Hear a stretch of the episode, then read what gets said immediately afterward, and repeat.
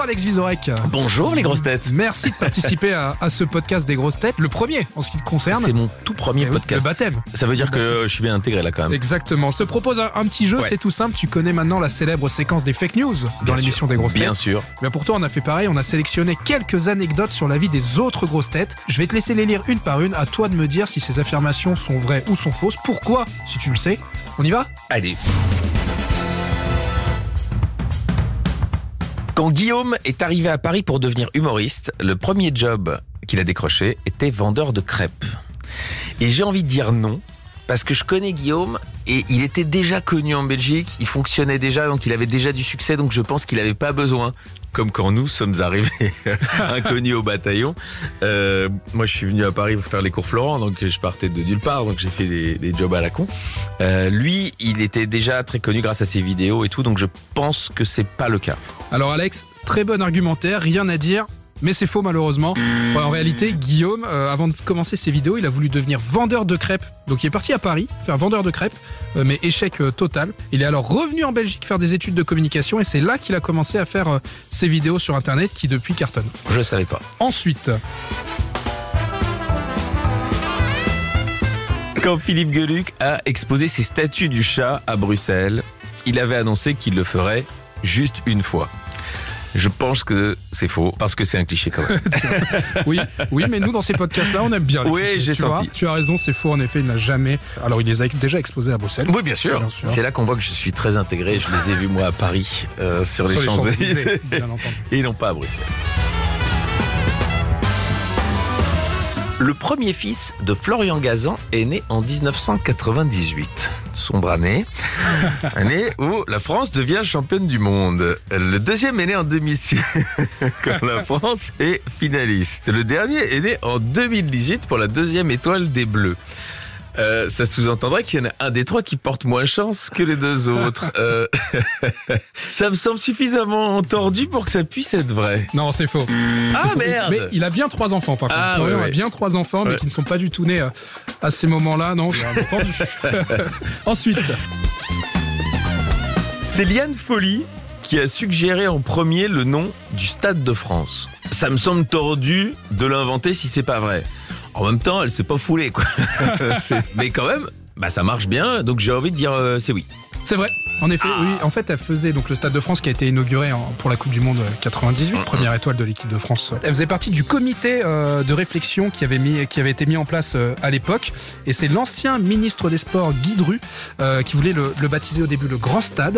Et, euh, et en fait, c'est Michel Platini qui, après avoir discuté avec Liane Folly, c'est Liane Folly qui lui a suggéré ce nom de Stade de France. Et Michel Platini a remonté cette information. C'est Liane Folly euh, qui a été la première à trouver le nom du Stade de France. Est-ce qu'elle touche des droits d'auteur à chaque C'est fois une qu'on excellente question. Le nom. pourra lui poser. Parce que ça, ça lui ferait une belle retraite.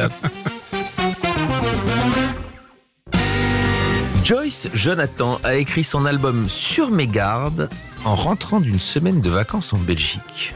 Ça sous-entendrait que un Belge l'est obligé à être sur ses gardes. Et, je le dis comme ça au passage, nous sommes les hommes les plus sympathiques, les plus formidables et sans doute les meilleurs amants d'Europe. Donc, je serais très étonné. Je dis c'est faux. C'est faux, tu as raison. Ah Christine, la reine Christine, on y est. Malgré la volonté de certains, Christine O'Krent a toujours refusé de prendre la nationalité française.